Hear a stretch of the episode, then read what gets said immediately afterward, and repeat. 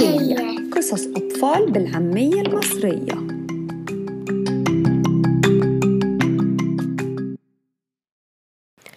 أهلا وسهلا بيكم في حلقة جديدة من برنامج بهية. معاكم دينا يحيى مقدمة البرنامج وهقرأ لكم النهاردة قصة سر الشمعدان. قصة سر الشمعدان من سلسلة المكتبة الخضراء للأطفال. تأليف أحمد زكي عمارة ورسوم محمد عطية.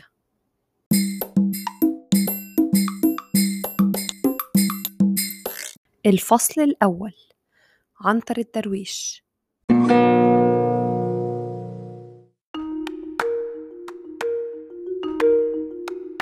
في قديم الزمان عاش راجل ثري جدا اسمه عنتر الدرويش.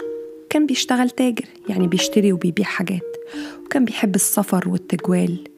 يرحل من بلد لبلد ومن مكان لمكان يلتقي بناس كتيرة ويعرف السير والأخبار ويطلع على الكثير من الأسرار. في أمسية من الأمسيات وهو ماشي في الطريق في بلد من البلاد شايل معاه صندوق خشبي صغير وقف قدام بيت من البيوت. بعد لما ظهر عليه علامات التعب والإعياء وسقط يعني وقع الصندوق من بين إيديه. وكان خلاص هيقع على الأرض لولا أهل البيت هبوا لنجدته أول ما شافوه. وجوه البيت حملوه وفوقوه.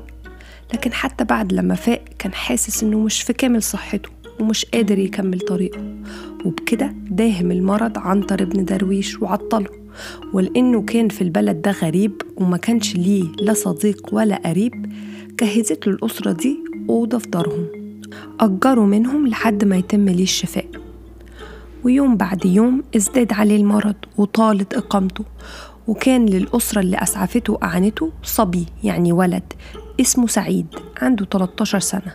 فضل طول فترة علاج عنتر ملازمه وبيقضي له حاجته ولوازمه لحد ما كتب له ربنا الشفاء ورجعت له صحته واكتملت عافيته وقوته. ولما اطمن عنتر الدرويش إنه أصبح في أحسن حال كان عايز يكمل رحلته فشكر أهل الدار على وقفتهم معاه. وسألهم عن الصندوق الخشبي اللي كان معاه فجابوه له ووضعوه بين إيديه. وبعد ما فتح عنتر الصندوق واطمن إن الكتاب اللي كان فيه لسه موجود وعرفنا منه بجملهم وتقديرا منه لاهتمامهم بيه قام قال أنتم راعيتوني وغمرتوني بعطفكم وأخلصتم في إطعامي وعلاجي وما قصرتوش في طلباتي. ودلوقتي بعد ما شفيت من مرضي اشتقت لأهلي وبلدي وحن ميعاد رحيلي. فاقبلوا مني المبلغ الضئيل ده يعني القليل. من المال عرفانا مني باللي عملتوه معايا وردا مني لجميلكم واحسانكم وإما أقدم لهم كيس فيه شوية نقود يعني فلوس. لكنهم رفضوا إن هم يتقاضوا أجر على اللي عملوه. ساعتها عرض عنتر الدرويش على مامة الولد سعيد إنه ياخده معاه في رحلته الجاية لأنه لقى إن الصبي ده ممكن يساعده في مهمته اللي جاية ويستفيد منها هو كمان. أصل الولد بيتوفر فيه الشروط اللازمة للوصول للكنز الكبير. ده وفقا للكتاب اللي معاه اللي بيتكلم عن جبل الأحلام والكنز المدفون فيه. بيحدد الكتاب إنه ما يوصلش المكان ده إلا صبي جاوز عشر سنين. وعشان كده فكر عنتر إن دي ممكن تبقى فرصة كويسة ليه وليهم. فقال لو حبيتي ممكن تسيبي ابنك سعيد يجي معايا. إن شاء الله ربنا يكتب لنا اللي في النصيب ليا وليكم. بس الأم كانت عايزة تطمن على ابنها فقالت له بس ده ابني الوحيد ومحبش إنه يبعد عني. طمنها عنتر وقال يا حاجة ما تقلقيش ابنك هيبقى في عينيا. غير إنها فرصة كويسة ليه عشان هيتعلم مني حاجات كتير. اسمحي لي أحكي لك جزء من قصتي. أنا والحمد لله راجل ثري ساب لي بابايا خير كتير ووصاني إني أكون تاجر أمين ووصاني أحافظ على أموالي وأسعى في البلاد طلبا للرزق الحلال. ومن بين الأشياء اللي سابها لي أبويا الصندوق الخشبي ده. وجوه الصندوق ده في كتاب وصاني أبويا إني أحافظ عليه. وقال لي إن في أسرار ممكن تكشف لي عن كنوز كتير. من بين الكنوز دي كنز مدفون في جبل عظيم اسمه جبل الأحلام.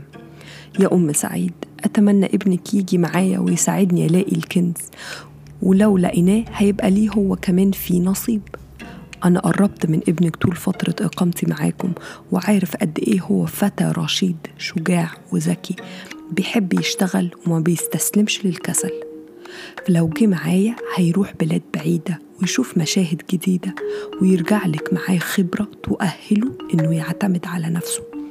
أوعدك إنه هيكون معايا في أمان. بس وصيه بس يطيعني طول الطريق وما يعصاش لي أمر لحد ما نوصل للكنز اللي مفيش مخلوق تاني يقدر يوصله لأن السر اللي بيوصل إليه مش مكتوب غير في الكتاب اللي معايا ده. فضلت أم سعيد تسمع عنتر الترويش وهو بيتكلم عن الفرصة اللي بيعرضها لابنها. ورغم إنها ما كانش هاين عليها الفراق إلا إنها اقتنعت إن دي فعلا ممكن تبقى فرصة كويسة ليه. ابتسمت الأم وبصت على ابنها بنظرة أمل ممزوج بحزن وقالت شكلها فرصة ما تتعوضش يا سعيد. بس ما تأخذنيش يا حاج عنتر. كلامك حلو وكل حاجة بس أضمن إزاي إنك ما تخلفوش وتضمن لي سلامة ابني؟ عنتر ما ترددش وقال أنتي أم طيبة وحريصة وليكي كل الحق تشكي في كلامي. أنا في الأول والآخر لسه برضه غريب. للأسف أنا ما عنديش غير كلمتي إني هعمل كل اللي في قدرتي عشان أحافظ على ابنك وأرجعهولك صاغ سليم. ومع ذلك أنا هسيب عندك رهن كل الفلوس اللي معايا دلوقتي لحد ما أرجعلك ابنك سليم. وعلى العموم قدامكم فرصة تفكروا. أنا هرجع لأهلي أطمن عليهم ويطمنوا عليا وهرجع لكم تاني عشان أسمع قراركم. سمع سعيد الكلام ده واشتقت نفسه جدا للسفر مع عنتر الدرويش واتمنى إن أمه توافق. هو كان عاشر الراجل ده مدة إقامته وشعر خلالها إنه راجل عطوف وكريم. قعدت الأم واتناقشت مع ابنها بعد ما عنتر مسافر وسألته إيه رأيه. رد سعيد وقال لها إنه يحب يسافر ويشوف البلاد المختلفة اللي هيمروا عليها أثناء رحلتهم ويعيش لحظات الكشف عن الكنز وإنه حاسس إنها فعلا فرصة جات لهم من السماء وفعلا قرروا إن هم هيوافقوا على عرض عنتر الدرويش الفصل الثاني رحلة عنتر وسعيد.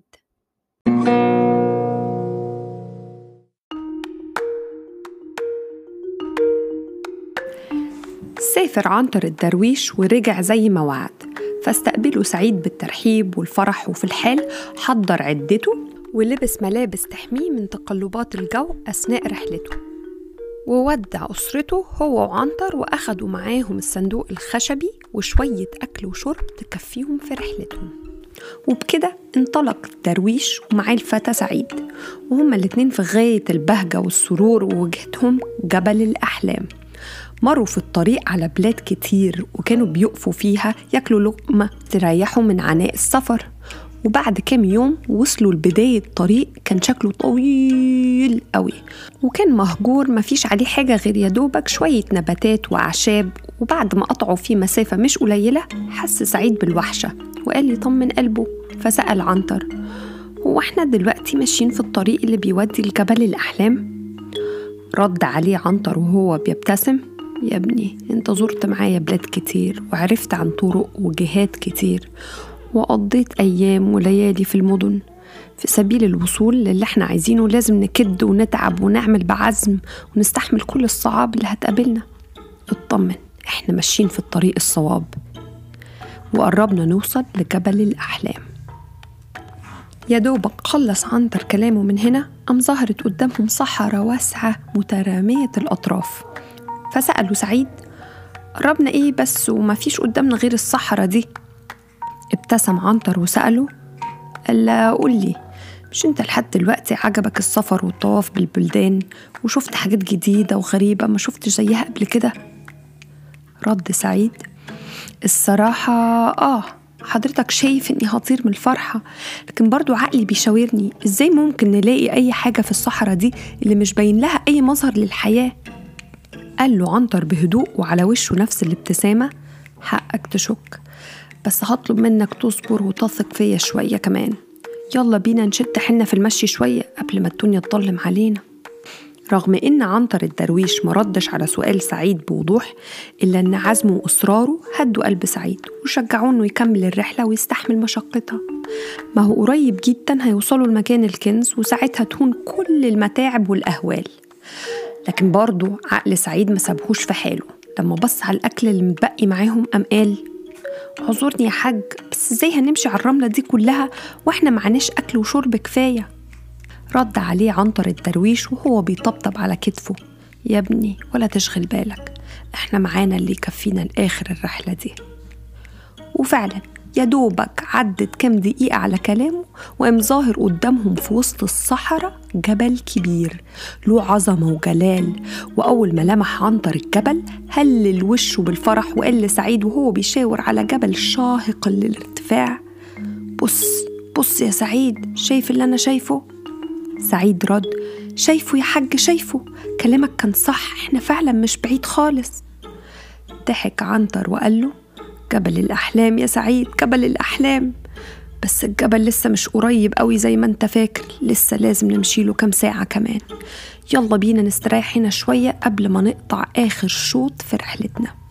وهم قاعدين قعد سعيد يفكر شوية في سبب سعي عنتر للرحلة الشاقة دي عشان يوصل لكنزه وهو خلاص أصلا راجل ثري يعني غني ومش محتاج. وهو سرحان في بحر أفكاره ابتدى عنتر يتكلم عن غرضه في الوصول للجبل وكأنه قرأ أفكار سعيد. أنت عارف الكتاب بيقول إن الجبل ده محمل بأثمن الجواهر وأندر الحلى لكن أنا غايتي مش كل ده. أنا كل اللي عايزه قطعة أثرية لا فضية ولا ذهبية وإنما هي قطعة من حديد. طبعا كلامه ده أثار فضول سعيد جدا. يا ترى إيه هي قطعة الحديد اللي بتساوي كل المشقة دي؟ ولكنه محبش يتطفل على خصوصيات الراجل الطيب ففضل ساكت وما سألوش.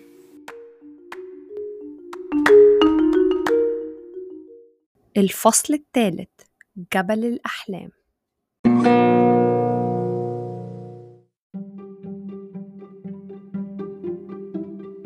وبعد ما استريح الرفيقين قاموا واستمروا في طريقهم نحو الجبل ومعاهم الصندوق الخشبي وآخر حبة من الأكل والشرب اللي كان معاهم.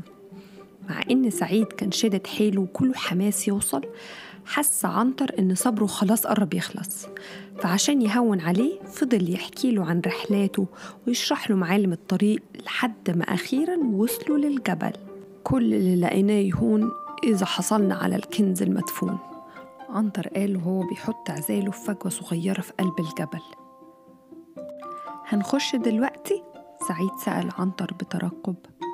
أنا للأسف ما ينفعش أخش. وفقا للكتاب باب الجبل ما بينفتحش غير لولد صغير. الجزء الأخير من رحلتنا لازم تخوضه أنت لوحدك.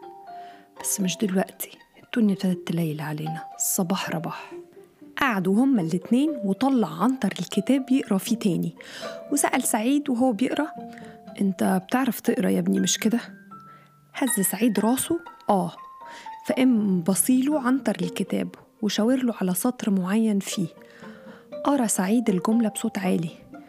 لكي ينفتح الباب لابد أن يقرأ السر الذي في هذا الكتاب فتى جاوز العاشرة غير خائف أو هياب. احفظ الجملة دي يا ابني كويس وبكرة تقوم بدورك في المهمة. قعد سعيد يعيد ويزيد الجملة في سره. لكي ينفتح الباب لابد أن يقرأ السر الذي في هذا الكتاب فتى جاوز العاشرة غير خائف أو هياب لحد ما نام.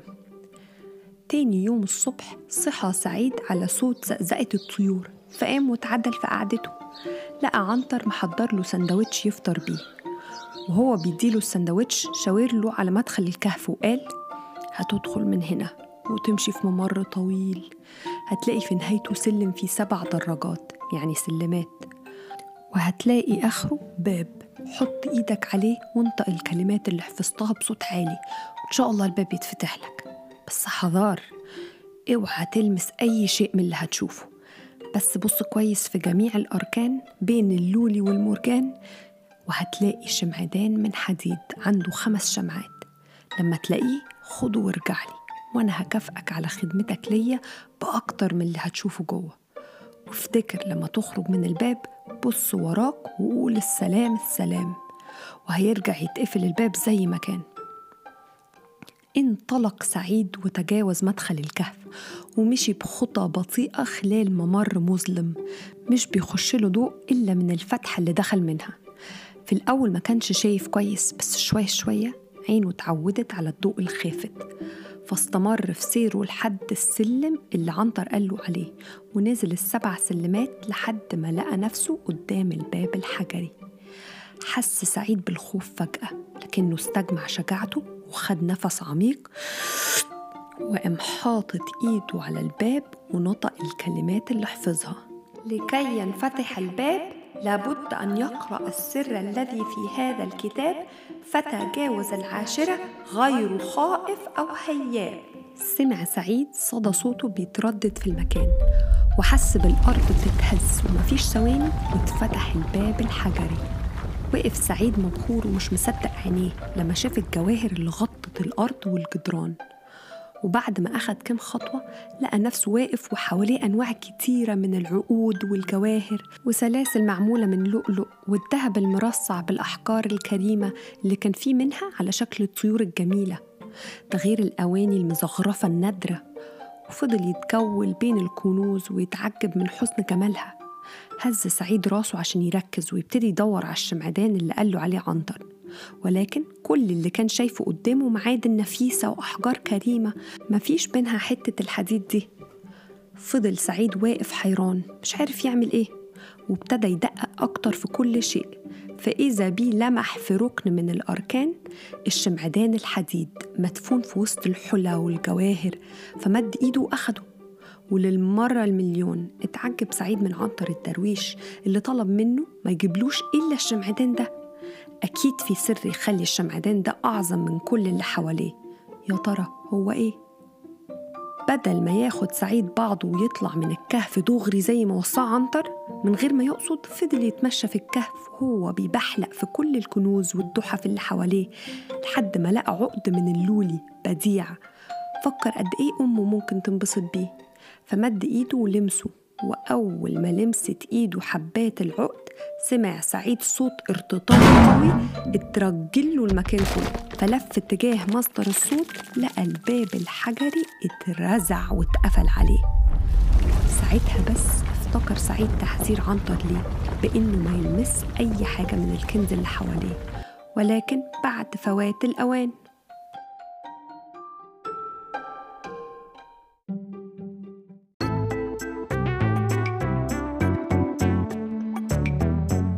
يا ترى سعيد هيعمل إيه وهو محبوس جوه جبل الأحلام وهل هيعرف يخرج منه؟ استنونا الحلقة الجاية نكمل لكم فيها قصة سر الشمعدان